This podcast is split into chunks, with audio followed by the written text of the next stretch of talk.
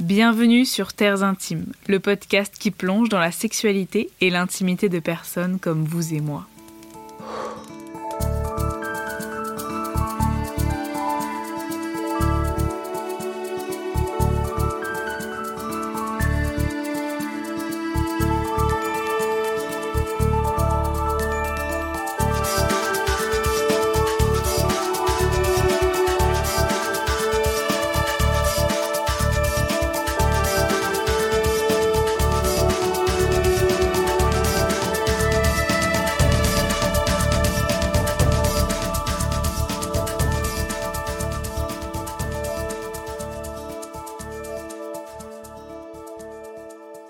À tous, j'espère que vous allez bien et que vous avez passé un très beau mois de janvier.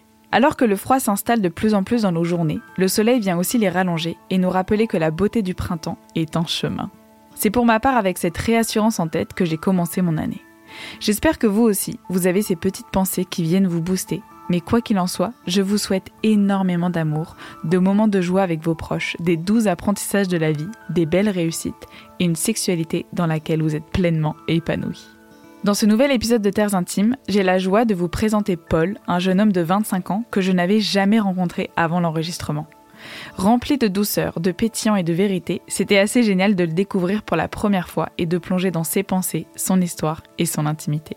Je préfère vous prévenir que nous parlons de sujets qui peuvent être sensibles pour certaines personnes. En effet, nous parlons d'attouchement et de non-consentement. Si vous avez un doute, n'hésitez pas à vous référer à la description du podcast pour passer cette partie et écouter la suite. Je vous ai indiqué tous les minutages. Je souhaite prendre aussi quelques secondes pour remercier Paul de s'être livré avec autant de transparence pour sa gentillesse, son sourire et surtout, j'avoue, pour la délicieuse brioche à la praline qu'il a apportée et que j'ai dévoré tout le reste du week-end. Ensemble, nous avons parlé de masturbation, de pornographie, de deuil, d'écriture, de confiance en qui on est et en qui on a été, et de plaisir. C'est parti. Bonjour Paul. Bonjour Juliette. Comment tu te sens? Ça va super. Et toi? Très bien, vraiment très très bien. Je suis très heureuse de t'accueillir chez moi. Merci de m'accueillir. Merci pour la brioche surtout. on s'est eu au téléphone une seule fois et c'est la première fois qu'on se rencontre. Mhm. Donc on s'est rencontrés via mon Instagram Juliette fait la révolution. Exact. Merci beaucoup de m'avoir envoyé un message. Merci à toi pour les podcasts. Euh, j'ai adoré notre première conversation au téléphone parce que j'ai trouvé que tu avais une manière de parler de ta vie personnelle, intime, euh, sentimentale, amoureuse avec euh, beaucoup de clarté. Donc c'est un peu un honneur pour moi de, de te rencontrer et de faire cette interview pour la saison 2 de Terres Intimes. C'est partagé. Ma première question, je pense que peut-être que tu la connais. Est-ce que tu te souviens de l'âge auquel tu as commencé à te poser des questions sur la sexualité? C'était certainement très jeune. Euh, dans ma famille, on avait une relation à la nudité, au corps qui était assez euh, libre. Donc euh, les sexes, entre guillemets, de mes parents, je les ai vus très rapidement. Et j'ai entendu parler de tous ces sujets-là assez vite, de manière forcément un peu allégée, pour pas choquer l'âme d'enfant. Mais en tout cas, c'était pas tabou. C'était pas, c'était pas du tout un tabou dans les relations que j'avais avec les amis de mes parents qui étaient euh, autour de nous, etc. Ils parlaient souvent de sexe ensemble. Alors c'était pas euh, le sexe, c'était plus des blagues un peu graveleuses, mais en, tout cas j'étais familier à, à tout ça. Et quand j'étais assez jeune, euh, je suis tombé une fois sur une cassette. Je voulais regarder un dessin animé et euh, mes parents rangeaient leurs cassettes euh, méthodiquement et il y avait une cassette marquée Astérix, euh, je sais plus lequel c'était.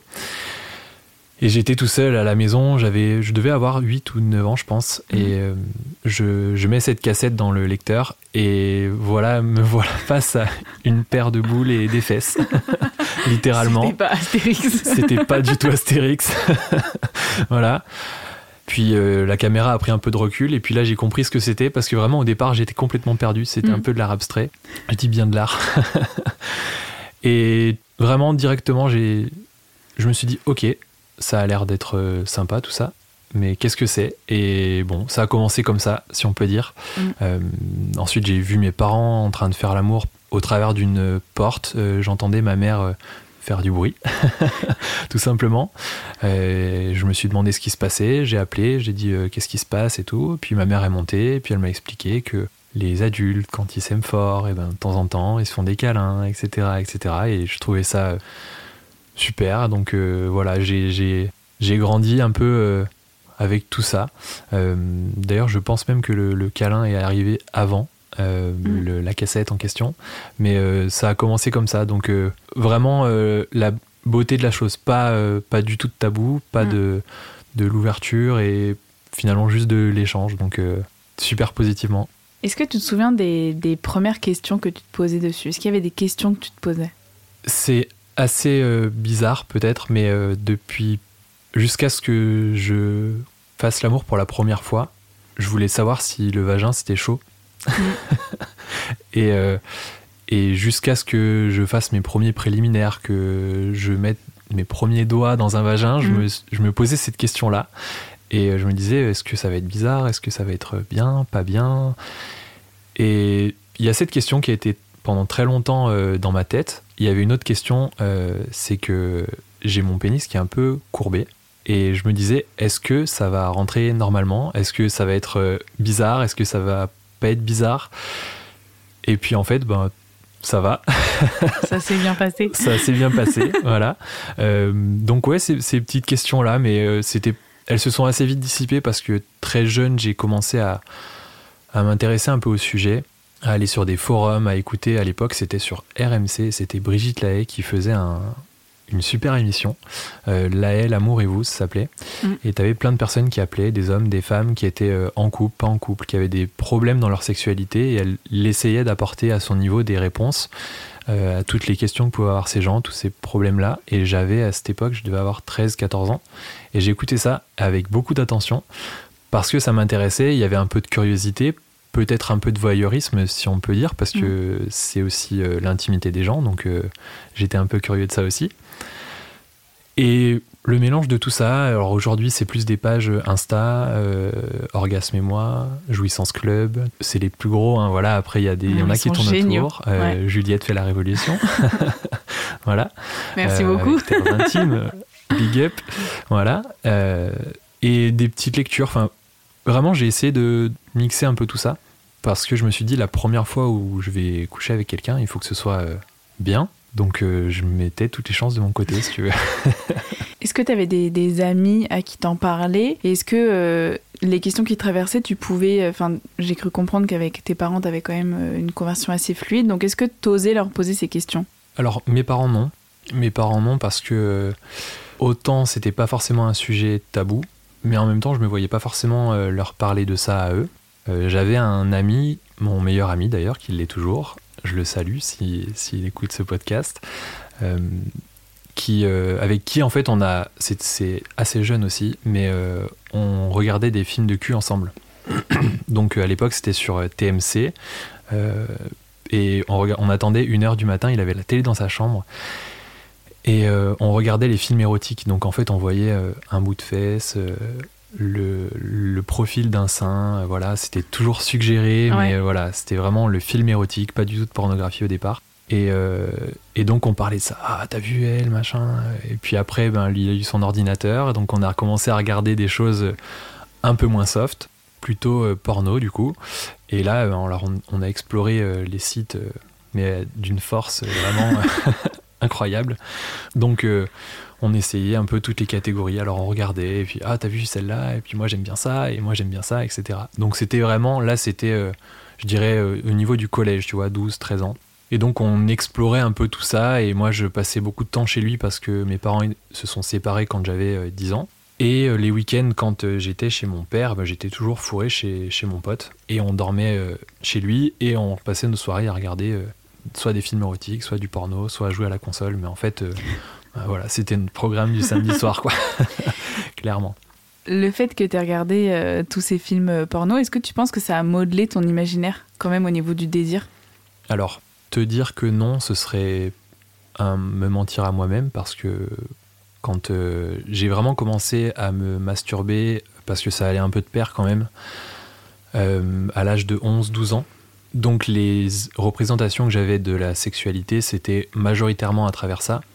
Donc forcément, il y avait le côté, euh, et encore plus il y a 10 ans qu'aujourd'hui, parce qu'aujourd'hui ça commence un petit peu à changer, ou alors peut-être que je regarde du porno différent aussi, mais euh, il y avait un rapport de domination qui était accru.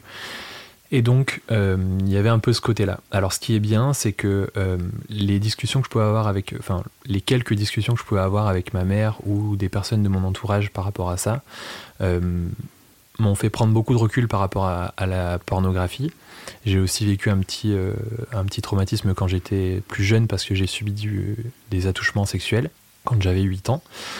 Et donc j'ai aussi eu un cheminement à travers euh, cette expérience-là, puisque j'ai été accompagné après par un groupe euh, de psychologues en fait pour, euh, pour pouvoir passer cet événement, expliquer que c'était pas forcément normal, et puis aussi replacer la sexualité et l'acte de la sexualité dans son contexte et dans tout ce qu'elle a de plus beau. Voilà, donc toutes ces, la pornographie a eu forcément un impact, mais ça a été ça a été passé à, travers beaucoup de filtres, si tu veux. Mhm. Donc, euh, j'ai rapidement su faire la différence entre ce qui relevait du, euh, de la pornographie, hardcore, euh, domination, etc., à l'acte sexuel. Mhm. avec les préliminaires, avec tout ce qu'il y a aussi avant les préliminaires, parce que ça peut commencer, comme on dit, ça, ça commence quand on monte l'escalier. Mhm. Voilà. donc, oui, ça a eu un impact, mais qui finalement s'estompe de plus en plus et j'essaye aussi au maximum de pas me baser là-dessus parce que euh, tout est faux en fait. Enfin, c'est euh, voilà, c'est certaines fois il y a des anesthésies, les hommes sont sous pilule. Mm. C'est voilà, c'est du cinéma. Donc il faut le prendre comme du cinéma. Ouais, c'est bien parce que tu Enfin, j'ai l'impression que tu as vraiment eu le cadre qui a fait que tu pouvais regarder la pornographie et en même temps avoir ce cadre qui te fait vraiment voir la différence entre la réalité et le cinéma. C'est ça. Est-ce que tu pourrais nous parler de, de l'expérience que tu as vécue donc euh, quand tu avais 8 ans, du trauma que tu as vécu, et de comment as pu, les choses se sont mises en place autour de toi pour que tu puisses en parler, et le processus en fait de, de, la parole? Alors, euh, ce qui m'est arrivé, euh, j'en parle avec un peu plus de légèreté, mais c'est aussi la première fois que j'en parle, entre guillemets, à un grand public. Aujourd'hui, il y a mon meilleur ami mes parents et mon ex qui sont au courant de cette histoire. Donc ça fait euh, quatre personnes. Bonjour à tous. Euh, mes parents avaient des amis euh, qui venaient régulièrement à la maison et ces, ces personnes-là avaient une fille qui avait 14-15 ans à l'époque. Et quand ces personnes venaient chez, chez mes parents, on s'amusait avec elle, avec ma sœur, avec son frère, et on faisait des jeux d'enfants de 8, 10 ans, 12 ans. Et elle a commencé à vouloir jouer à papa et la maman. Voilà. mais moi, pour moi, jouer à papa et la maman à 8 ans, c'était. Il y en a un ou une qui fait à manger, l'autre, il ou elle est euh, en train de faire le jardin et, euh, et on joue au papa et la maman comme tu vois papa et la maman euh, au quotidien quoi. Sauf que papa et la maman pour elle c'était on va dans le lit et je te tripote et tu me tripotes et tu fais ci et tu fais ça. Donc j'ai été en relation avec mon premier vagin à l'âge de 8 ans. Euh, j'en parle de façon assez détendue, mais ça n'a pas été aussi facile hein, pour, pour en arriver là. Euh, donc, grosso modo, elle m'a juste demandé de lui faire un cuni. Euh, ça a été répété plusieurs fois. Elle s'occupait de moi aussi. Aujourd'hui, je dis s'occuper, mais à l'époque, c'était plutôt elle profitait de moi, voilà. et j'ai compris que c'était pas normal parce que déjà, j'ai assez peu de souvenirs de tout ça. Euh, c'est un peu comme s'il y avait eu un petit, euh, un petit, petit cut, euh, peut-être parce que j'avais envie d'oublier un petit peu aussi. mais pardon, j'essaie d'organiser ma pensée. Vas-y, vas-y, tu prends, ton temps. Je savais que c'était pas normal. et on a eu beaucoup de chance parce que dans l'école primaire où j'étais, il y avait des sensibilisations à la sexualité, aux attouchements sexuels, etc. Donc on a une association qui est venue. Euh, j'étais à l'époque, euh, donc c'était quasiment deux ans après, puisque j'étais en CM1 ou CM2. Et cette association est venue, elle nous a parlé du sexe masculin, elle nous a parlé du sexe féminin, elle nous a parlé des relations sexuelles, du consentement, de la notion de... Alors, c'était pas aussi détaillé que ça peut l'être aujourd'hui, mais il y a 15 ans, c'était euh, les attouchements sexuels. Toutes ces choses-là, on ne parlait pas encore de harcèlement, etc. Mais euh, les attouchements sexuels, dans quel cadre Est-ce que c'est normal? Dans quel cadre est-ce que c'est pas normal? Et euh, j'ai compris que c'était pas normal. Ce qui m'était arrivé deux ans auparavant. Parce qu'entre temps, la personne, je la voyais plus, enfin, mes parents étaient plus en relation avec ses parents, etc. Et je savais qu'il fallait que j'en parle. Parce que le message, grosso modo, de cette association, c'était euh, ben, parlez-en.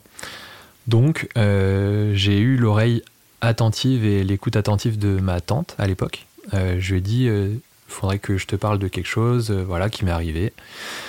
Et je lui ai expliqué la situation. Donc elle a compris tout de suite, parce qu'elle, elle a 10 euh, ans de plus que moi, à peu près, 15 ans. Et donc elle m'a dit, bah, euh, je vais, est-ce que tu es d'accord pour que j'en parle à tes parents Parce que c'est pas normal ce qui s'est passé. On en a parlé, etc. Et puis après, je suis rentré dans le processus plutôt aller parler pendant une heure par semaine avec ben, une psy finalement. On m'a emmené chez la dame pour parler de ça.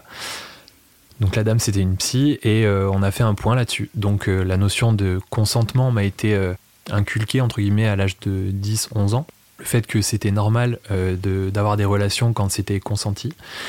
le fait que c'était pas normal quand il y avait un non. voilà, toutes ces choses-là, je les su assez tôt. Et ça a aussi permis de, construire la personne que je suis aujourd'hui et ma façon aussi d'aborder la, sexualité. Mais finalement, c'était Aujourd'hui, j'ai beaucoup de recul là-dessus, donc ça me dérange pas d'en parler. Mais euh, c'était finalement. Euh, je trouve ça. Alors, non, c'est pas bien, parce que c'est pas normal, mais euh, avec du recul, c'est bien d'avoir eu aussi ça très vite, parce que je me rends compte que c'est pas si normal pour tout le monde. Et quelque part, cette association, c'est bien qu'elle soit venue, ça a libéré la parole, mais j'aimerais bien que ce soit le cas de partout et que ce mm. soit pris avec, la même, avec le même sérieux parce que c'est pas toujours le cas. Donc euh, voilà, mon, petit euh, témoignage là-dessus. Il y a une personne qui a été au courant assez vite, c'est mon meilleur ami, mm. euh, avec qui je regardais les fameux pornos. Et en fait, il s'est avéré que lui aussi avait subi un attouchement sexuel. Donc lui, c'était dans le cadre familial, donc c'était encore, encore différent. Mais ça a peut-être aussi renforcé un peu notre amitié parce qu'on a connu la même chose. Et au moment où moi je lui en ai parlé, lui aussi a senti le besoin de m'en parler aussi. Euh, parce que bah, c'était au fond de lui et j'ai des frissons partout. Et, euh, et c'était. Euh, j'avais déjà fait le cheminement avant lui, donc j'ai eu besoin d'en parler aussi à un adulte parce qu'à 10 ans, on ne sait pas trop comment accueillir ça, même si on l'a vécu. Donc j'en ai parlé à une personne en qui j'avais confiance dans sa famille. Et donc bah, lui aussi a pu faire ce cheminement, mm. voilà, être accompagné là-dessus. Donc parler si vous êtes euh, sujet à ça. Voilà, c'était pas forcément le but d'arriver à faire un message de prévention sur le sujet, mais c'est pas normal si vous n'êtes pas d'accord et euh, mm. parlez-en ou sortez-vous de ces situations-là. voilà.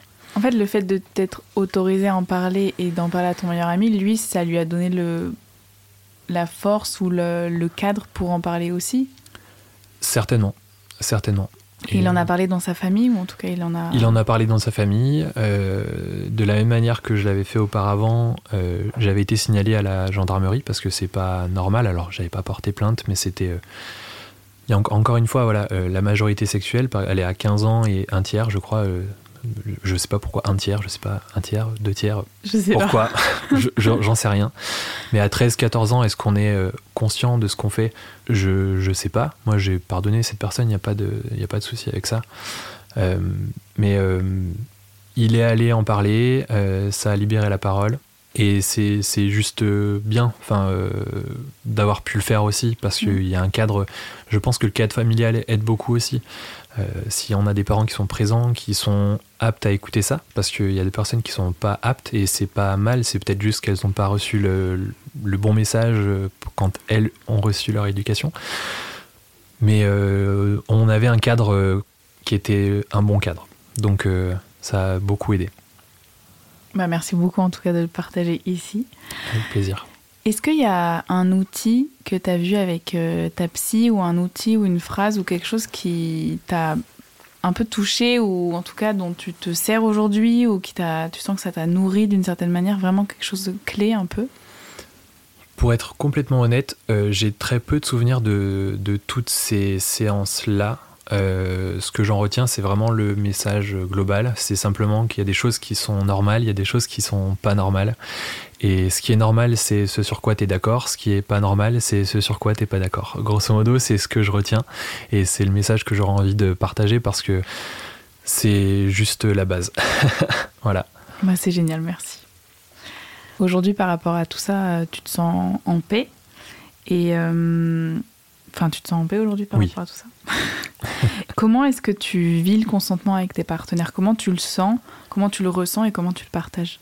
Alors, Déjà, euh, c'est assez. Euh, on va rentrer direct euh, dans le vif du sujet, mais si, si ma partenaire est pas dedans, c'est-à-dire concentrée, si je la sens pas avec moi, déjà pour moi c'est pas un consentement. Il n'y a pas besoin de oui, il n'y a pas besoin de non, c'est si on est entre guillemets on est ok parce qu'il y a des codes dans le couple qui font que on va avoir une relation sexuelle, voilà. si je sens que la personne n'est pas forcément à 100%, je ok, qu'est-ce qui. Est-ce que ça va, ça va pas euh, T'es ok, si tu veux, on arrête. Voilà, j'ai vraiment cette approche-là parce que mon plaisir passe par le fait de procurer du plaisir. Et si c'est juste, entre guillemets, pardon, pour me vider, euh, la masturbation me convient depuis 16 euh, ans. voilà. Donc, pour moi, le, le rapport sexuel, c'est de partager et d'être, euh, de prendre du plaisir en fait. Donc si une personne ou l'autre prend pas de plaisir, il y a aucun intérêt à le faire. Voilà. Euh, j'ai pas faim, je mange pas. Pour moi, c'est quasiment aussi primaire que ça parce que j'ai une libido qui est importante, j'en ai conscience.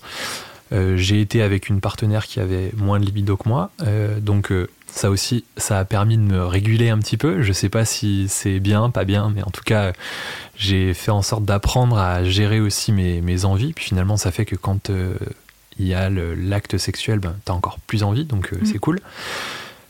Mais euh, le consentement, vraiment, s'il n'y a pas ça, pour moi, je prends pas de plaisir.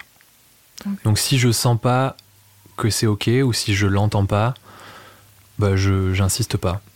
C'est pas plus compliqué que ça. Et, euh, et voilà. Et ça nous est arrivé avec euh, mon ex, par exemple, ou avec euh, d'autres personnes, de dire ben, bon, c'est peut-être pas la peine qu'on. Enfin, on va pas continuer, quoi. C'est pas la peine d'aller plus loin parce que, bah, tu sais pas, du coup, moi, j'y suis plus et, ben, voilà. c'est ok quoi. C'est ok, bah voilà, on se fait un câlin, on va prendre une douche et puis c'est fini. c'est fini, mais en fait c'est pas fini, ouais, c'est ça. Non mais voilà, c'est juste c'est juste euh, la base, quoi. Voilà. Mm. Euh, très bien. Ouais. tu me parles de masturbation. Justement, j'allais te demander quel est ton rapport à la masturbation? Mon rapport à la masturbation. Euh, j'ai un meilleur ami et j'ai une meilleure amie. c'est la masturbation. comme je te disais, quand on s'est téléphoné pour la première fois, je suis un gros branleur. voilà.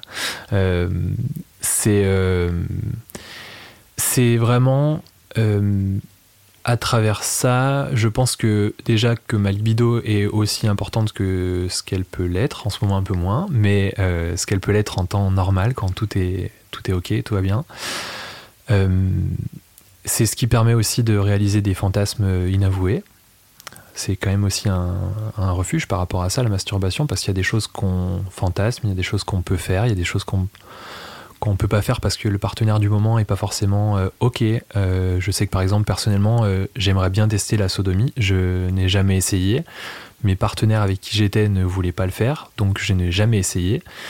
Bah, quand je me masturbe, bah, parfois je pense que je suis en train de faire de l'anal et bah, c'est mon petit coin de paradis. voilà. et c'est aussi un petit peu. ça procure un peu. Enfin, personnellement, moi, c'est plutôt, tu vois, le soir, euh, voilà, je suis posé, euh, bah voilà, une petite branlette, euh, et voilà, c'est cool, et je vais me coucher, et ça me, ça me repose, ça me détend, et c'est mhm. cool, quoi.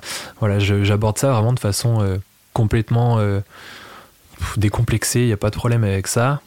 quand c'est avec les copains, c'est un peu plus sur le ton de la rigolade, voilà, mais moi, c'est un peu mon c'est un peu ma petite, euh, ma petite parenthèse, c'est mon petit, euh, mon petit coin euh, perso. Dans mes relations de couple, j'avais eu du mal parfois à me masturber alors que j'avais une relation exclusive, etc. C'était un peu le côté bah, euh, quand je me masturbe, je pense pas forcément à ma partenaire parce que je regarde euh, parfois des vidéos, parfois c'est juste euh, grâce à la pensée. Mais du coup, c'était un peu pour moi comme si je trompais la personne. C'était mon petit plaisir et finalement, je me disais, c'est peut-être pas, pas dingue. Et puis, bah, la personne avec qui j'ai été pendant 4 ans et demi, avec qui je ne suis plus, avait, on avait un petit écart au niveau de la libido, comme je disais auparavant. Et en fait, la masturbation, j'ai compris que c'était une pratique qui pouvait venir euh, en parallèle euh, à la relation sexuelle qu'on pouvait avoir en couple. Et c'était euh, un plaisir solitaire et différent parce que je faisais des choses, je pensais à des choses que je pouvais pas forcément faire mm. au quotidien. Donc je m'autorisais ces petits moments-là perso et c'est trop bien. Et j'ai prêché la bonne parole auprès de mon ex aussi parce que elle avait un rapport à, à son corps qui était un peu moins avancé que le mien, si on peut dire comme ça. Où moi, vraiment, depuis l'âge de 10 ans, j'étais euh, hyper ouvert, euh, masturbation, etc. Il y avait eu le petit épisode dont on a parlé juste avant, mm. qui fait que j'avais ouvert un peu les chakras sur le sujet. Et, euh, et elle, elle était, c'était vraiment le côté très tabou et très. c'est un peu secret, le, le, sexe, on n'en parle pas, et la relation sexuelle, c'est pas forcément la priorité. Et j'avais envie de lui montrer que c'était bien en fait parce que ça permettait de se connaître. Euh, moi j'ai découvert le plaisir prostatique euh, avec la masturbation euh, et c'est trop cool. mon ex a découvert les plaisirs solitaires avec différents sex toys, avec bah voilà, juste le plaisir de se faire plaisir et de voir que c'est ben, c'est aussi simple que ça. Euh, ça prend euh, le temps que tu veux, mais ça peut prendre euh, une minute, ça peut prendre une heure. et c'est juste un temps pour soi, comme tu peux aller courir, parce que je fais beaucoup de sport, donc des fois ça me fait aussi du bien d'aller courir, comme d'aller boire un coup avec des potes, comme de regarder un film. Et en fait, ben, c'est une activité comme une autre et c'est trop bien. tu as vraiment essayé de faire en sorte qu'il n'y ait pas de tabou dans ta relation, dans la communication, et finalement ça a fait que elle, dans sa vie, dans son propre rapport au corps, bah, y a des tabous qui sont tombés. Ouais, complètement, complètement. Et puis même dans notre sexualité, ensuite, quand on était réunis, ça a apporté des choses dans le sens où elle arrivait à me guider sur des choses qui lui plaisaient, des choses qui lui plaisaient moins, mettre des mots sur euh, les gestes que je pouvais faire. Et finalement, bah, c'est ce qui rend l'alchimie encore plus bonne parce que je me connais bien, elle se connaissait de mieux en mieux et on avançait euh, ensemble euh, par rapport à ça. Donc euh, c'était vraiment top. Je suis d'accord que c'est c'est assez génial et c'est ce qui est de plus beau. Et j'en parlais avec Coraline que j'ai mhm. interviewée et, elle disait que pour elle c'était tellement, ça crée tellement de désir aussi mhm. de savoir que l'autre se connaît et que l'autre te guide et donc ça crée juste, c'est comme si la carte au trésor, bah, il y avait quand même des éléments qu'on connaissait et donc on peut pleinement l'explorer. quoi. Complètement. Je voudrais juste faire un, petit retour en arrière parce que je me souviens que j'avais bien rigolé quand tu m'avais raconté. C'est est-ce que tu peux nous parler un peu de tes premières euh, expériences que toi tu considères être tes premières fois, tes premières expériences? Donc comment tu l'as vécu intérieurement, comment tu t'y es préparé? Et comment tu t'es senti Alors euh, mes premières expériences, alors quand j'avais l'âge de dire que c'était mes premières expériences, euh, toute la partie séduction, etc., je ne l'intégrais pas dans tout ce qu'on peut appeler euh, les préliminaires, etc. Aujourd'hui, euh, on va dire que les préliminaires commencent un peu plus tôt pour moi. avant, c'était vraiment toucher un vagin et qu'on me touche la bite. La première fois, en fait, j'étais prêt très tôt. j'étais prêt. Euh, c'est-à-dire que quand j'étais euh, déjà au lycée, j'avais une capote dans mon portefeuille au cas où. Voilà. J'avais personne. Toujours avoir la capote dans le portefeuille. J'avais personne. J'avais encore euh, jamais touché de vagin. j'avais jamais touché de, vulve. D'ailleurs, je dis vagin depuis tout à l'heure, mais en fait, bon, on va dire de sexe féminin. Mhm. Et personne m'avait touché la bite. Et je me disais, mais qu'est-ce que comment ça va être, euh, qu'est-ce que je vais faire, comment ça va commencer, comment ça va se passer. Bon. Et le jour où c'est arrivé, en fait, c'était avec euh, ma meilleure amie de l'époque, à une soirée. Euh, pour un réveillon et c'était bien. Et je m'attendais à ce que ça aille plus loin que juste des préliminaires. Et en fait, c'est pas aller plus loin que des préliminaires. Et une semaine, elle une semaine après, elle s'est mise en couple avec un gars que je l'avais fait rencontrer à ce même réveillon. Donc. Dommage. un petit raté, voilà. Donc ça commençait déjà bien pour moi. Euh, mais qu'à cela ne tienne, euh, on repart. Et euh, bon, du coup, après, elle me racontait un petit peu ce qu'elle faisait avec cette personne-là. Et ça me foutait encore un peu plus mal. Mais bon, ok, ça continue. la première fois que j'ai couché avec une fille, j'avais 19 ans. Donc depuis 11 ans que j'ai commencé à me masturber, ça commençait un peu à faire long, tu vois. Et c'était très cool parce que c'était avec une fille que j'avais rencontrée pendant les études et avec qui j'étais en cours depuis un an. Et sur une promo d'environ 120 personnes, donc euh, on va dire 60 femmes, c'était celle que je trouvais la plus jolie. et euh, à une soirée, on continue de bien discuter parce qu'en fait on s'entendait bien, mais c'était plus... Euh, voilà, des relations euh, amicales, etc. Et on discute et on était un petit peu bourrés tous les deux et on monte parce qu'elle avait envie de monter. Euh, on était avec des potes, tous un peu bourrés, et on commence à danser et on s'embrasse. Bon, déjà, ça commençait bien, le cœur bas, c'est cool. Je regarde mes potes, je leur fais un petit signe de la tête. Voilà, merci les gars, vous pouvez descendre. et donc je me retrouve avec euh, cette fille et et là, je me suis dit, Paul, c'est maintenant ou jamais. Tous les feux étaient ouverts puisqu'elle m'avait dit qu'elle avait envie de moi et que euh, fallait qu'ils partent. Et donc, ils sont partis. Et donc, bah, on a fini sur le lit. Et, euh, et c'était assez dingue parce que dans ma tête, ça a duré toute la nuit. En fait, ça n'a pas dû durer toute la nuit. Euh, je pense que au départ j'ai bandé mou et c'était nul. Et en fait euh, je me suis occupé d'elle et c'était cool. Puis du coup après c'est venu. Euh, tout s'est bien passé. Je crois que j'ai même pas réussi à finir. Mais en fait euh, j'étais tellement bourré que peu importe. J'ai dormi chez elle et le lendemain matin j'étais comme un dingue. Première chose que j'ai faite c'est d'appeler mon meilleur pote. J'étais sûr. J'ai dit gros tu sais pas ce qui vient de se passer. Et voilà, et j'étais trop content parce que cette fille, je lui en avais déjà parlé plusieurs fois parce que vraiment, je la trouvais canon. Et c'était trop bien. Et, euh, et, comme je suis un peu sentimental, euh, j'ai envoyé un message à cette même personne. Je lui ai dit que c'était cool et que j'aurais bien voulu que ça continue. Mais elle, pas du tout. voilà, donc euh, ça s'est arrêté là. Donc ma première fois était un coup d'un soir. J'ai pas réussi à bander pour la première fois, euh, j'ai pas réussi à jouer pour la première fois, mais c'est arrivé et à partir de là, c'était parti. Et ma deuxième fois est arrivée un an plus tard. Ça t'apprend la patience. ouais, et c'est une qualité que j'ai déjà depuis longtemps, donc euh, écoute, euh, voilà, on continue. on continue sur cette belle lancée. Exactement. Donc après, tu as eu plusieurs histoires et ensuite tu as rencontré la personne avec qui tu as été pendant 4 ans et demi. C'est ça. Comment vous vous êtes rencontrés? Les études sont un endroit incroyable. Euh, mon ex, je l'ai rencontré euh, pendant mon master, donc en première année.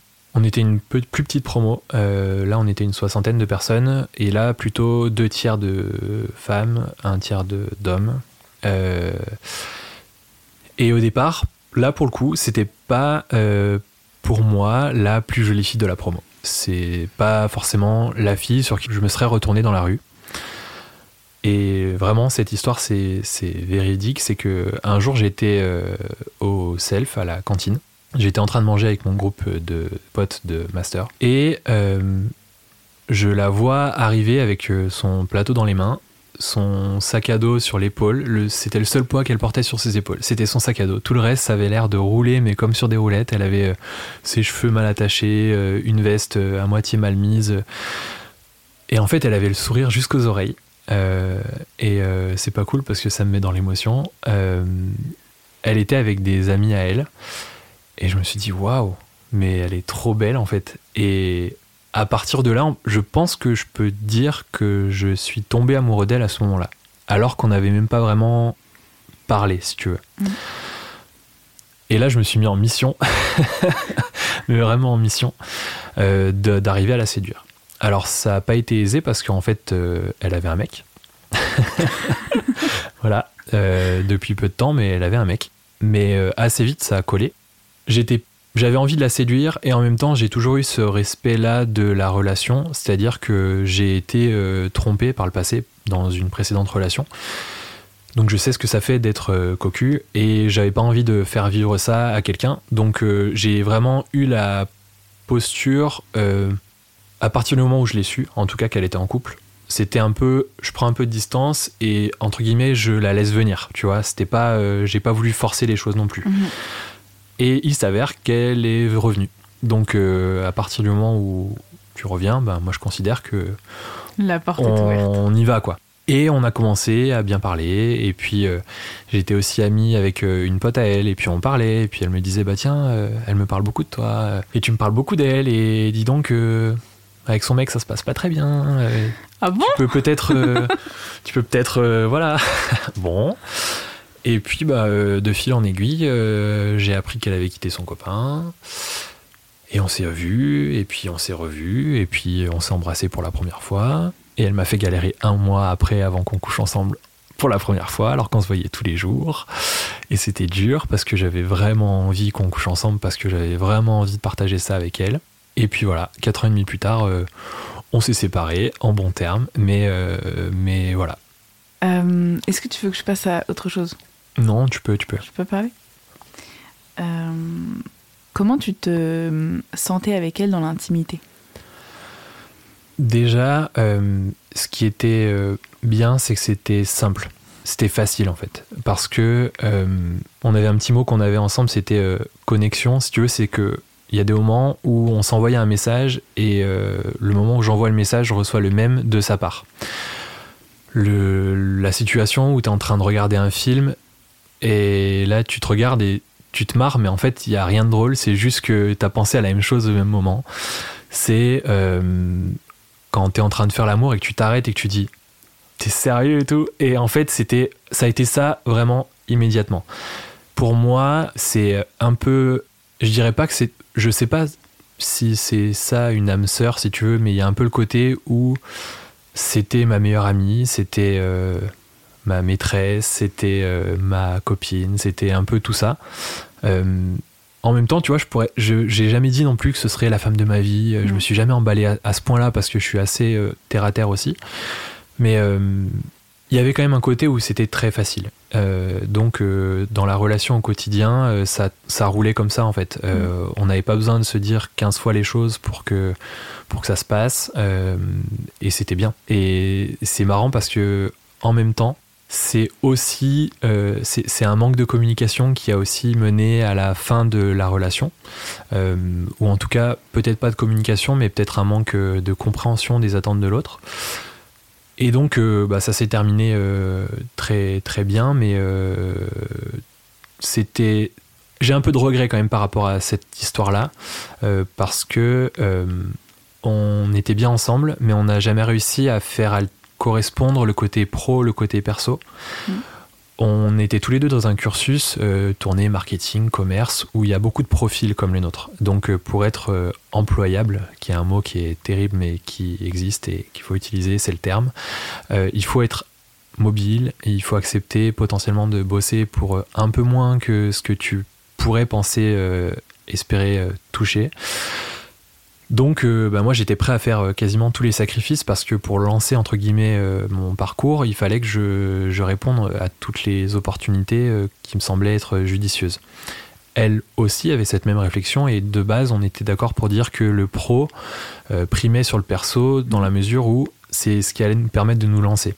Donc on a été à distance. Euh, ça n'a pas été facile tous les jours. Il y a eu des hauts, des bas, mais après c'est le, rythme de toutes les relations. Enfin, c'est pas voilà, il n'y a pas, a rien d'exceptionnel dans la nôtre. Mais euh, il y a un moment où on aurait peut-être pu déceler un peu plus tôt que euh, ce côté ambition et besoin de construire son parcours allait être un frein à la relation.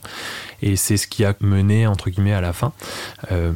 parce que je suis monté à Paris pour répondre à une opportunité pro et et elle n'était pas du tout prête à monter à Paris. Mais ça, en fait, je l'avais pas compris, je l'avais pas saisi, ou alors elle me l'avait pas exprimé de la bonne façon. Et en plus, il n'y avait pas que ça. Mais euh, voilà, c'est un peu dommage parce que c'est possible que on, je pense qu'on a peut-être perdu, entre guillemets, un an chacun de notre côté, tu vois. si on s'était dit les choses, on aurait peut-être pu on aurait peut-être pu gagner du temps tous les deux, tu vois. Euh, ça serait arrêté en bon terme et puis voilà, on aurait continué chacun de notre côté. Mais il y a eu peut-être l'année de trop. Alors euh, il y a le livre qui dit l'amour dure trois ans. Je sais pas si c'est vrai, mais euh, c'est à peu près la durée que j'estime pour dire que on aurait pu arrêter à ce moment-là. Mais pourquoi tu aurais pu arrêter à ce moment-là? C'est parce que tu parce que tu es monté à Paris, que vous avez fait un an de distance ou parce que tu sentais que... Non, en fait, on était euh, issus, entre guillemets, de, de, mondes un petit peu différents. Moi, j'avais grandi à la campagne, euh, avec une maison, euh, du terrain, voilà avec 3 euh, km pour aller à l'école, 7 euh, km pour aller faire les courses. Elle, c'était une citadine. Moi, j'allais en vacances en camping. Elle, elle allait dans des hôtels. Elle avait vécu à l'étranger. Moi, jamais. Euh, j'ai pris l'avion à 25 ans. Elle l'a pris à 3 ans. elle allait en vacances au ski. C'est ce qu'elle préférait. Moi, c'était les vacances à la plage. Donc, en fait, si tu veux, il y avait plein de, de petites choses du quotidien qui sont peut-être pas incompatibles finalement sur du long terme, mais euh, qui nous, et puis dans notre projection à nous aussi, euh, par exemple, moi je, me vois plutôt habiter euh, bah, à la campagne, elle c'est plutôt à la ville. et maintenant c'est moi qui suis à Paris et c'est elle qui vit à la campagne. Donc c'est assez drôle, mais il y a plein de petites choses comme ça qui font que au final, on n'était peut-être pas fait pour être ensemble, si tu veux. Et je regrette une chose parce qu'on a eu une communication qui était très bonne pendant toute cette relation jusqu'aux 4 ans et demi. Hein, il n'y avait pas de souci, même jusqu'à la séparation. Mais je regrette le fait que qu'elle n'ait pas eu le. Alors, je, je peux pas dire le courage parce que c'est quand même pas facile non plus, mais de prendre les devants pour dire que euh, ça va pas, on arrête. Donc, euh, il y a un jour, euh, j'étais un peu. je faisais les allers-retours de Paris pour revenir la voir et en fait, elle me propose d'aller boire un coup avec ses collègues de boulot. Je lui dis, ben, en fait, moi, quand je descends, c'est pour te voir toi. Mm. Euh, c'est pas pour voir tes collègues de boulot. Alors, je comprends que tu as envie d'en profiter, mais tu les vois toute la semaine. Moi, tu me vois pas. Qu'est-ce qui se passe? Donc, euh, ça en est suivi une euh, très longue discussion. Et je lui dis, ben, en fait, si, si c'est comme ça, à quoi bon continuer? En fait, c'est pas. Voilà.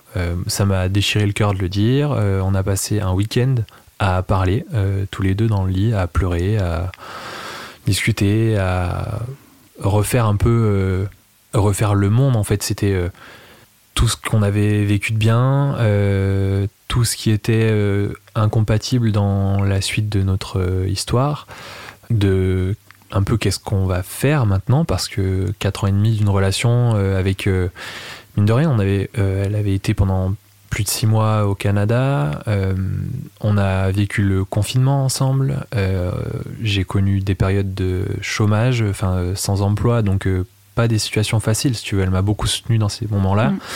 Je l'ai soutenue aussi quand elle était loin parce qu'elle était très proche de sa famille, de ses proches et et c'était dur pour elle d'être à distance. Donc on s'est vraiment toujours tiré l'un l'autre vers le haut. Et c'est ce qui était beau en fait dans cette relation-là. Et d'ailleurs ça nous arrive d'échanger aussi euh, encore en ce moment parce que ben, euh, elle a besoin de conseils sur certaines choses. Euh, des moments, je j'arrive pas à m'empêcher de lui envoyer un message parce que j'ai pensé à un truc et que ben, j'ai envie de lui parler parce qu'en fait, c'est, en fait, dans, dans les faits, c'est ma meilleure amie. Elle sait mhm. tout sur moi, je sais tout sur elle. Et il y a encore cette, cette relation-là, l'alchimie, tu vois, de, du départ, elle est, elle est quand même présente. On sait qu'on n'est pas fait pour être ensemble.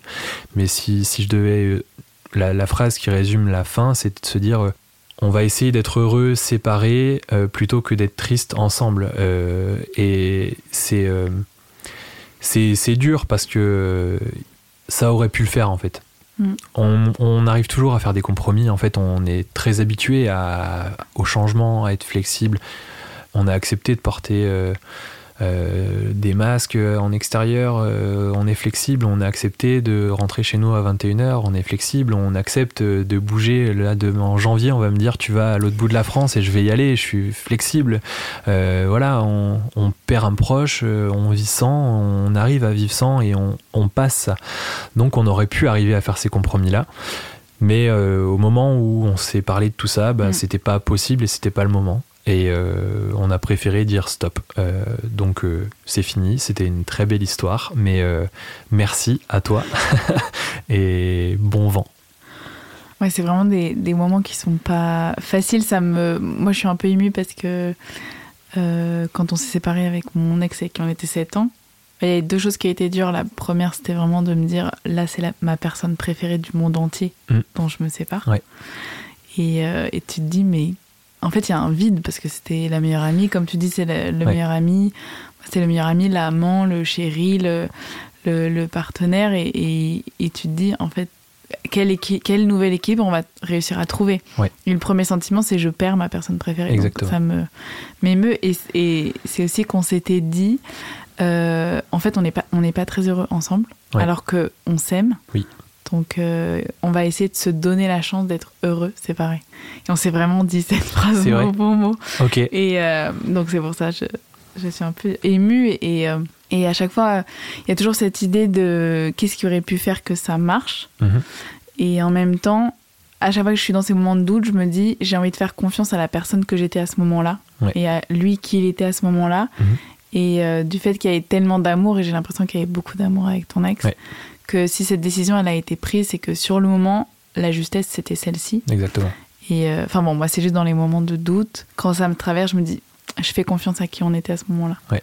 Donc euh, voilà, je voulais juste partager ça. Mais merci et je te rejoins et et effectivement, ces questions, elles arrivent et je pense que c'est, euh, c'est légitime parce que le petit message euh, le matin quand tu te réveilles, euh, le message quand tu vas te coucher le soir, quand tu as un petit moment de doute, à qui est-ce que tu t'adresses et, et tout ça, la, solitude en fait, c'est, mm. parce qu'il faut, faut dire le, terme, hein, c'est, c'est on se retrouve seul en fait.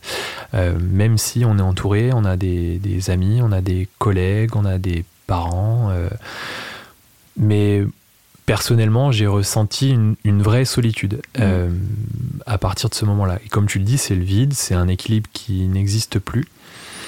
Et euh, on est un peu. moi, je, vraiment, le sentiment, c'est la, solitude, quoi. dans un contexte où, en plus, j'arrivais dans une nouvelle ville où je connaissais personne. Et, et le soir, ben, quand tu es dans le lit tout seul et que tu connais personne, que tu sors pas, que la seule chose à quoi te rattacher c'est le travail, eh ben euh, c'est pas drôle tous les jours et je veux pas casser l'ambiance. mais euh, mais ça ça a pas été facile et euh, personnellement la façon que j'ai eu moi de de passer au-delà de ça, je me suis réfugié dans l'écriture. j'ai beaucoup écrit à chaque fois que j'avais des choses qui me traverser l'esprit euh, sur cette relation-là, sur mes émotions du moment. Euh, et ça m'a beaucoup aidé euh, dans, cette, dans ce besoin de me reconstruire. et j'arrive à mesurer le fait que ça va mieux depuis que j'ai moins besoin d'écrire, tu vois. là, j'ai dû écrire peut-être je sais pas, 50 pages à peu près, de, des bribes d'histoire, de, de, ce qu'on a vécu, de, peut-être ce qu'on aurait pu faire des moments j'écris ces choses là mm. euh, et j'aimerais bien pouvoir euh, peut-être euh, moi aussi faire un podcast et le lire et raconter ça ou alors l'écrire et le faire le partager aussi parce que je pense que ces réflexions là c'est des réflexions que beaucoup de personnes ont parce qu'en fait on a tous des histoires différentes mais au final il y a quand même on a 95% de points communs à toutes nos histoires. La preuve, on se connaissait pas. La phrase qu'on s'est dit à la fin de nos relations euh, respectives, c'était la même. Et je, voilà, j'ai du mal. Euh, c'est pas forcément évident, tu vois, d'en parler euh, autour de soi parce que il y a un côté où, enfin, moi personnellement, j'avais pas forcément envie d'aller embêter les autres avec mes problèmes perso alors que je sais que je suis plutôt une bonne oreille pour mes amis et que j'hésite pas à l'être quand ils ont besoin. Donc pourquoi est-ce que la réciprocité n'existerait pas euh, Je sais pas pourquoi est-ce que moi je m'étais fermé à cette idée-là. Mm. Mais euh, l'écriture m'a, je dirais pas m'a sauvé parce que j'en étais pas à un point, euh, voilà, mais elle m'a vraiment aidé et je me suis vraiment appuyé là-dessus. Bah, c'est bien quand on trouve ces outils-là. Mm.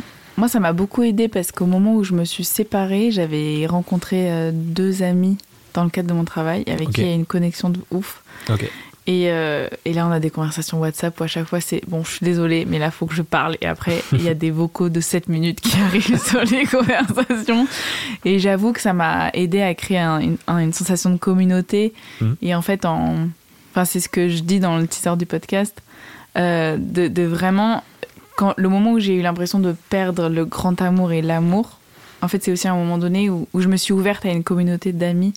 Et donc chacun un peu a ses outils et la vie envoie aussi, j'ai l'impression, euh, un peu des outils. Et pour traverser le deuil, Mm. il y avait vraiment cette question de deuil. Moi j'avais ce truc de la courbe du deuil et genre tous Ok. les matins j'étais là, où est-ce que je suis aujourd'hui? Alors, Il y a des jours j'étais là, bon aujourd'hui je suis triste, d'autres jours j'étais, je suis vénère aujourd'hui de ouf Ok, et ça me faisait rire et, et donc je voyais un peu les jours où j'allais bien. Donc c'est, je trouve ça sympa. Mais l'écriture en tout cas, je suis d'accord que parfois le mal-être ou le bien-être, le mieux-être se mesure à la quantité de pages euh, Mm. qu'on a écrites dans les carnets. C'est clair. Comment est-ce que tu te sens aujourd'hui par rapport à ça et, hum, et aussi par rapport aux relations? Parce que quand on avait discuté, tu m'avais dit avoir ressenti un peu une pression euh, de revenir dans le game de la séduction. C'est vrai. J'avais un peu le schéma euh, de, après une relation entre guillemets euh, sérieuse, d'avoir une relation euh, éponge, on efface tout, on repart à zéro, balle neuve. Et quand on s'est séparé avec mon ex, euh, j'ai eu l'envie de relancer ce schéma-là. À savoir, je me remets sur les applis, je pars en mode conquête et, et on swipe et on y va et advienne que pourra. J'avais ce côté-là parce que bah, j'aime bien séduire. Il y a un côté de moi où, voilà, je pense que je savais que j'étais pas prêt. Mais en même temps, j'avais envie de me dire, bah voilà, ça fait 4 ans et demi euh, que j'ai pas connu d'autres personnes que mon ex. Je sais pas si euh, je vais plaire, je sais pas à qui je vais plaire, qu'est-ce que je recherche, puisque la personne que j'ai quittée, c'était un peu euh, une séparation euh, par défaut, Mm. parce que on pouvait pas faire différemment. Et je me suis retrouvé à discuter avec des personnes. euh, je, me, je me suis rendu compte que j'avais rien en fait dans ces discussions. Je ressentais rien de particulier. J'avais pas plus de désir que ça. J'avais pas euh, d'envie. Euh, j'avais perdu toute la libido que je peux avoir en temps normal et Dieu sait qu'elle est importante. Mais c'est- ça a été vraiment. C'était vraiment le vide. Et euh, quand euh, je voyais mes amis, etc., il y avait un peu le côté Ouais, mais vous inquiétez pas, les gars, ça va. euh, bah tiens, regarde d'ailleurs, euh, t'as vu celle-là, celle-là. euh, et c'était vraiment euh, le côté hyper, euh, j'ai envie de dire, euh, primaire euh, de Mm. Ah, regarde euh, cette nana, machin. euh. Mais euh, même en le disant, je, je trouvais que ça sonnait complètement faux. Ouais. Mais il y avait un peu le côté euh, bah vas-y, on est, on est costaud, euh, on y va et il n'y a pas de. Il y a pas de souci, quoi, tu vois. Mm. Mais le truc, vraiment, la réflexion de base, quoi. Et d'ailleurs, bah, depuis six mois, bah, j'ai toujours pas euh, connu de nouvelles personnes. Et euh, pourtant, je discute avec quelques-unes. Euh, j'ai eu euh, un rendez-vous qui, qui était moyen. Voilà, désolé pour. Un rendez-vous Bumble. Ouais, c'est ça. Bumble. C'était même Fruits. Fruits? Ouais. Ah, Euh, Fruits. Ouais, moi, j'ai Euh, fait que pas de- pas de sponsor, mais euh, c'était sur Fruits. et c'était c'était cool. Je me suis dit peut-être que, pourquoi pas. euh, c'est quoi ce système de fruits? C'est genre. Alors, Fruits, en fait, tu as quatre fruits qui correspondent à peut-être un état d'esprit dans lequel tu es dans ta recherche de rencontre. Euh, t'as euh, la pêche qui correspond euh, au plan cul. Voilà, c'est clair, net. voilà. T'as la pastèque, c'est plan cul régulier. Mhm. Donc relation un peu libre, on se voit, c'est cool, voilà. Il y a le raisin. Donc le raisin, c'est juste aller boire un verre et discuter, rencontrer des gens. Et puis tu as les cerises. Et là, les cerises, c'est une relation euh, sérieuse. Donc euh, des personnes qui sont plutôt ouvertes à des rencontres euh, sérieuses. Moi, je suis une pastèque. J'étais sûre que t'étais une selon, pastèque. euh, parce que euh, coup d'un soir, euh, quand je connais pas forcément les personnes, ça m'intéresse pas trop. Mm. Parce que je suis un peu, je réfléchis un petit peu aussi. J'aime bien connaître les gens, savoir qui est-ce que j'ai en face de moi ou dessous ou n'importe quelle position. et On est open. voilà. et je me suis dit, bah en fait, c'est la situation qui me correspond le mieux parce que je sais pas où je serai demain euh, et en même temps, j'ai envie de passer des bons moments. Donc, euh, c'est, j'ai fait ce choix-là. Et euh, les personnes avec qui je matchais, c'était pas toujours des personnes qui étaient dans cet état d'esprit-là. Ou alors, euh, c'est moi qui avais pas forcément envie d'aller plus loin et, Et je me rends compte que là, aujourd'hui, ça commence à revenir un petit peu, la libido, etc. Mais c'est encore pas ça. Et c'est pas grave. Enfin, en tout cas, je me mets pas forcément de pression par rapport à ça. quand je parlais du schéma que j'avais, je commence à voir l'évolution que je suis en train d'y apporter. C'est que aujourd'hui, dans ma vie personnelle, forcément, il me manque un petit peu quelque chose. L'affectif, le, la relation euh, corporelle, euh, que ce soit sexuelle ou simplement euh, affective dans le sens câlin, passer mm. du temps avec une personne que tu apprécies et voilà. Je j'ai jamais été aussi épanoui sur l'aspect professionnel et ça c'est une chose pour moi qui est importante parce que sans ça et c'est un peu c'est un peu dommage mais sans ça je, je me sens pas forcément bien personnellement mais déjà sur la partie pro je suis hyper, hyper bien. c'est hyper important. Euh, la partie perso commence à, à, être de mieux en mieux. Mm. Donc, je me sens de plus en plus prêt aussi à accueillir quelqu'un. Et comme j'ai pas vraiment le, le, coup d'un soir facile, euh, je me dis que souvent un plan cul régulier, dans ma tête, c'est quelqu'un potentiellement que j'envisage comme une relation sérieuse. Mm. J'ai eu besoin de ce temps, j'en ai encore un peu besoin, mais Là, ça va. ça va. Et le retour dans le game, je pense, a jamais été aussi proche. Tu me parles justement du, fait que tu cherches plutôt un plan que régulier, etc. Mhm. Parce que pour toi, amour et sexualité sont quand même assez connectés. Ouais, amour ou au moins, euh, je disais connexion tout à l'heure, euh, je pense que connexion c'est le bon mot. Parce que dans la séduction, euh, quand dans la tête tu pars sur plutôt une relation un peu cool, sans, sans, lendemain, mais en même temps, des lendemains si tout le monde est d'accord. J'ai besoin de bah, d'apprécier la personne un minimum. c'est non, mais c'est voilà, j'ai j'ai des amis hommes, femmes qui qui ont pas besoin de ça. Mm. C'est je swipe, je match, rendez-vous telle heure, tel endroit. C'est parti, des vraies pêches. et... Mais c'est trop cool parce que d'un côté, je me dis, euh, vas-y, c'est trop bien. Mm. Euh, ils, peuvent le faire, ils le font et c'est cool. Moi, je sais pas faire. Et c'est pas grave. Mais euh, c'est juste que j'ai besoin d'en savoir un peu plus pour pouvoir être complètement dedans, quoi. Voilà. En plus, ça aide pour la communication, pour dire ce que tu veux, ce que t'aimes. C'est quand même ça. plus pratique quand on a cette connexion, je trouve. Carrément. On parle de communication et hum, comment tu parles avec tes amis hommes? Enfin, je dis hommes parce que tu parles souvent de tes amitiés avec les, mecs et, et euh, c'est des questions que j'ai posées aux hommes que j'ai interviewés. C'est les communications entre vous. Est-ce que tu t'es toujours senti libre d'exprimer ce que tu avais sur le cœur ou est-ce qu'il y a un mode de conversation qui est autre? Alors, dans un certain sens, il y a le côté où, avec euh, mes amis euh, hommes, je, dis, parle pas beaucoup de mes amis femmes parce que euh, j'ai un petit souci avec ça, c'est que je tombe régulièrement amoureux de mes amis femmes. Donc en fait, c'est un peu problématique. je dis pas que l'amitié homme-femme n'existe pas, loin de là. Voilà, elle, existe, c'est très bien. J'ai des exemples autour de moi qui sont super beaux, mais moi personnellement, je n'y arrive pas. Peut-être que ça arrivera, peut-être que mon ex deviendra ma meilleure amie, restera ma meilleure amie, mm. je ne sais pas. Mais en l'occurrence, aujourd'hui, je peux pas vraiment dire que j'ai des amis femmes, j'ai des potes femmes, j'ai voilà. Mes amis hommes, euh, on parle de plein de choses, parfois pour rien dire, et c'est pas un reproche. Hein. Euh, voilà, c'est juste que quand je suis avec eux, j'ai des discussions que j'ai pas avec mes collègues de boulot, j'ai des discussions que j'ai pas avec des justes potes, et en fait on parle un peu de tout et de rien, mais euh, des fois de rien. et quand il s'agit de parler des sentiments, etc., ben c'est pas forcément la première chose qui vient, voilà, dans les dans les échanges. Et encore, j'arrive à identifier qu'avec certains, c'est plus facile que d'autres. Et quand j'ai besoin de parler de mes sentiments, bah, je m'adresse à des amis plutôt que d'autres. Euh, mais il y a quand même un peu le côté... Euh, voilà, j'arrive aujourd'hui de plus en plus, et cette, cette séparation-là euh, m'a aidé là-dessus, c'est que j'ai pas de mal à dire que, bah, en fait, là, les gars, moi j'ai... Ouais, vous me dites, à Paris, ça doit y aller, les filles et tout. En fait, non, j'ai pas envie. Donc, bah, je vois personne. Et quelque part, euh, ça me fait plaisir de rencontrer des nouvelles personnes, mais il n'y a pas forcément à repenser. Donc, euh, c'est cool et je suis beaucoup plus à l'aise avec ça et j'ai pas de mal à dire, bah en fait, euh, non, en ce moment, j'ai pas. J'ai aucun désir, j'ai aucune libido. alors, je le dis peut-être pas comme ça, je dis plutôt, j'ai pas envie de baiser. et non, bah, j'ai pas envie de baiser en ce moment. Ok. Alors, il me regarde un peu bizarre. Puis je leur dis, bah en fait, ouais, c'est comme ça.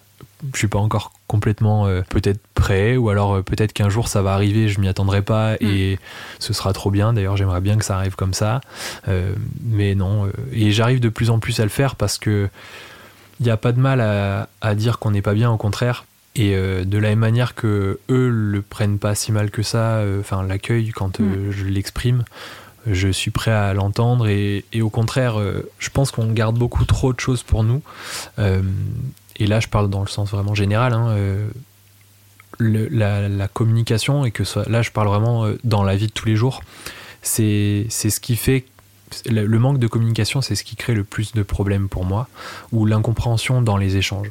Euh, on parle pas la même langue, que ce soit euh, le français et qu'on n'ait pas Mhm. juste le- la même façon de penser, ou que ce soit avec une personne étrangère. ou- On parle pas la même langue, ça veut dire qu'on n'arrive pas à communiquer. Donc euh, c'est ce qui crée des disputes, c'est ce qui crée tous les mots pour moi de la société viennent d'un manque de communication. On se comprend pas, on s'entend pas, on se parle pas.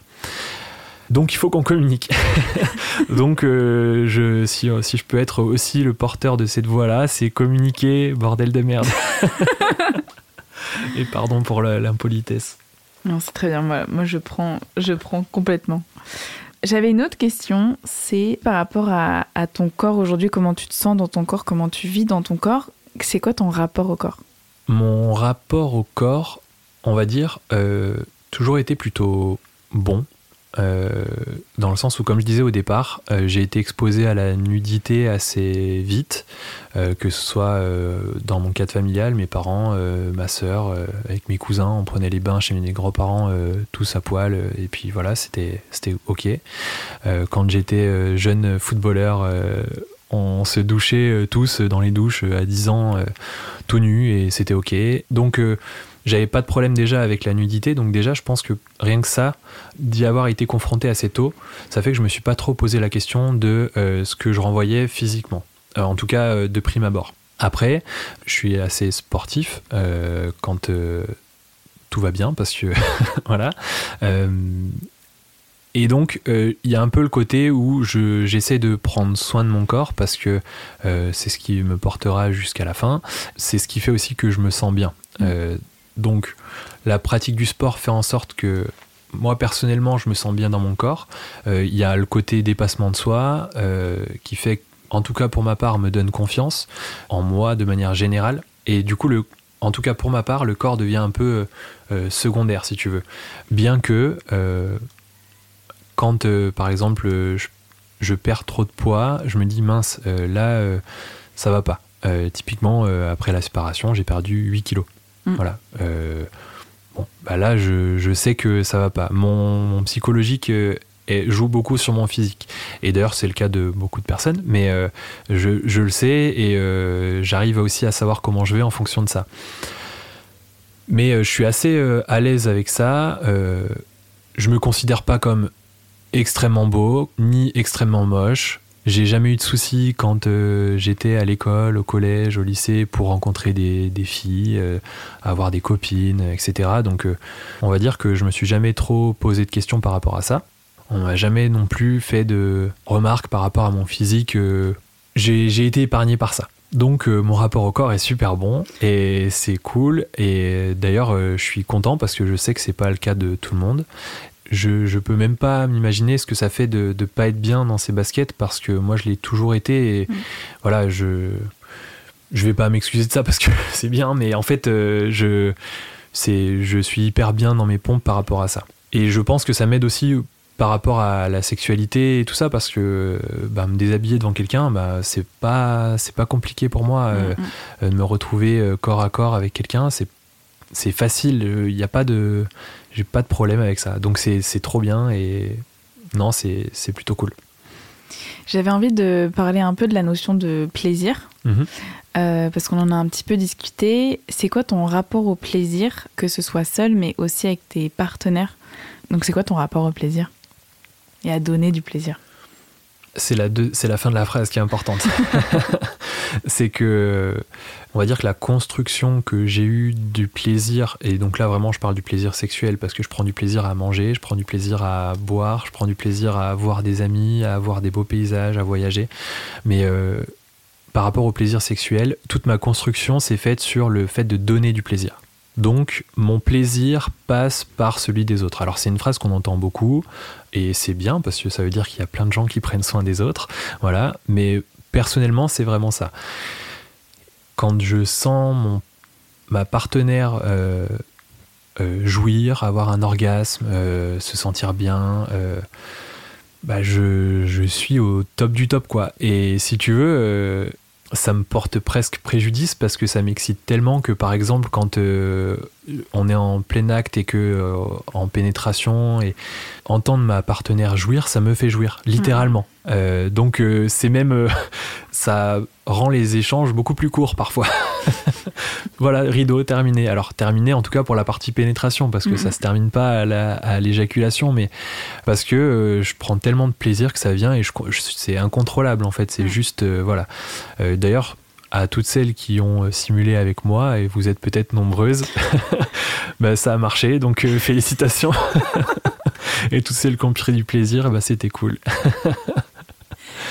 tu m'avais dit que, tu, que c'était important pour toi Enfin, tu sentais qu'il y avait quelque chose sur lequel tu devais peut-être travailler ou, en tout cas qui était présent, c'est que tu voulais être le meilleur coup de tes partenaires. Donc il y avait quand même cette notion de performance dans la sexualité. Comment aujourd'hui tu perçois ça? Est-ce que tu, tu sens pourquoi c'est là?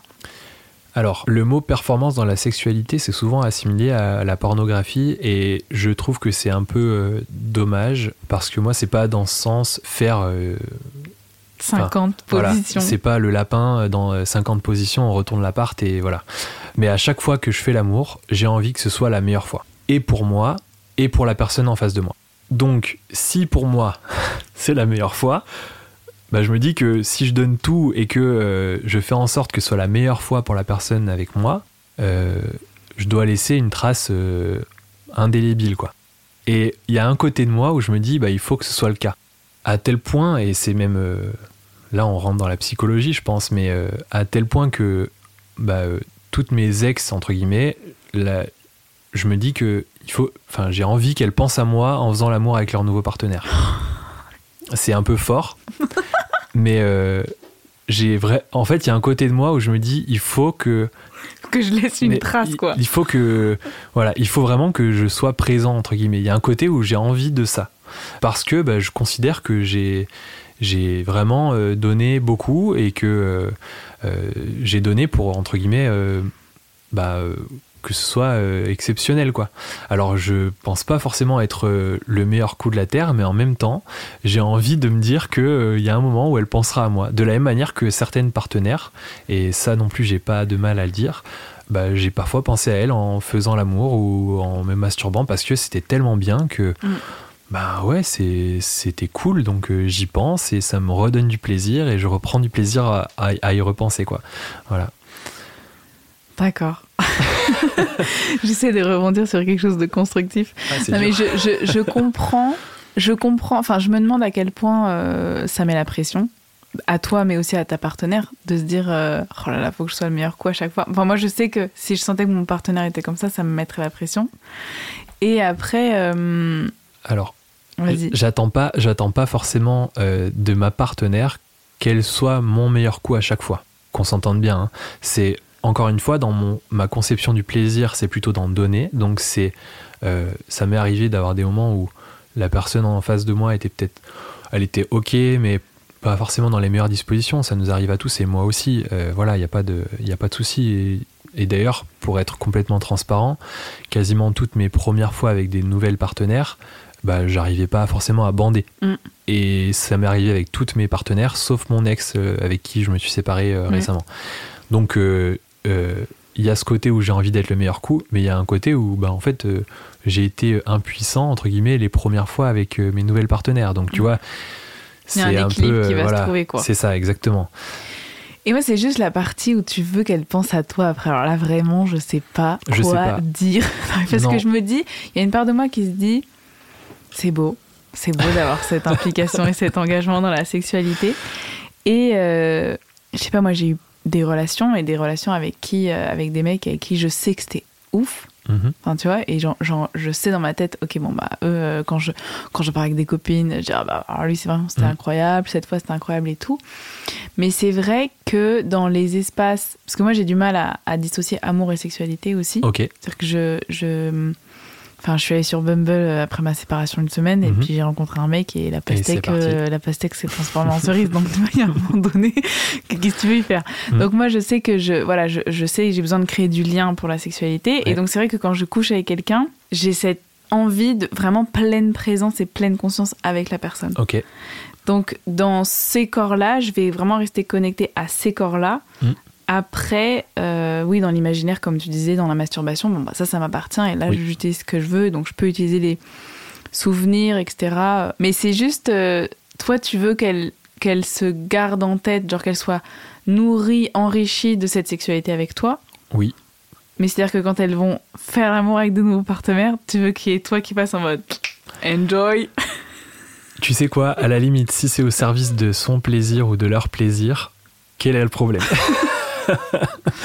Parce que euh, moi- me- moi-même, je me sers d'expériences passées pour, entre guillemets, euh, enrichir ce que Ouais. je pratique aujourd'hui, euh, ce que je pratique pas en l'occurrence en ce moment.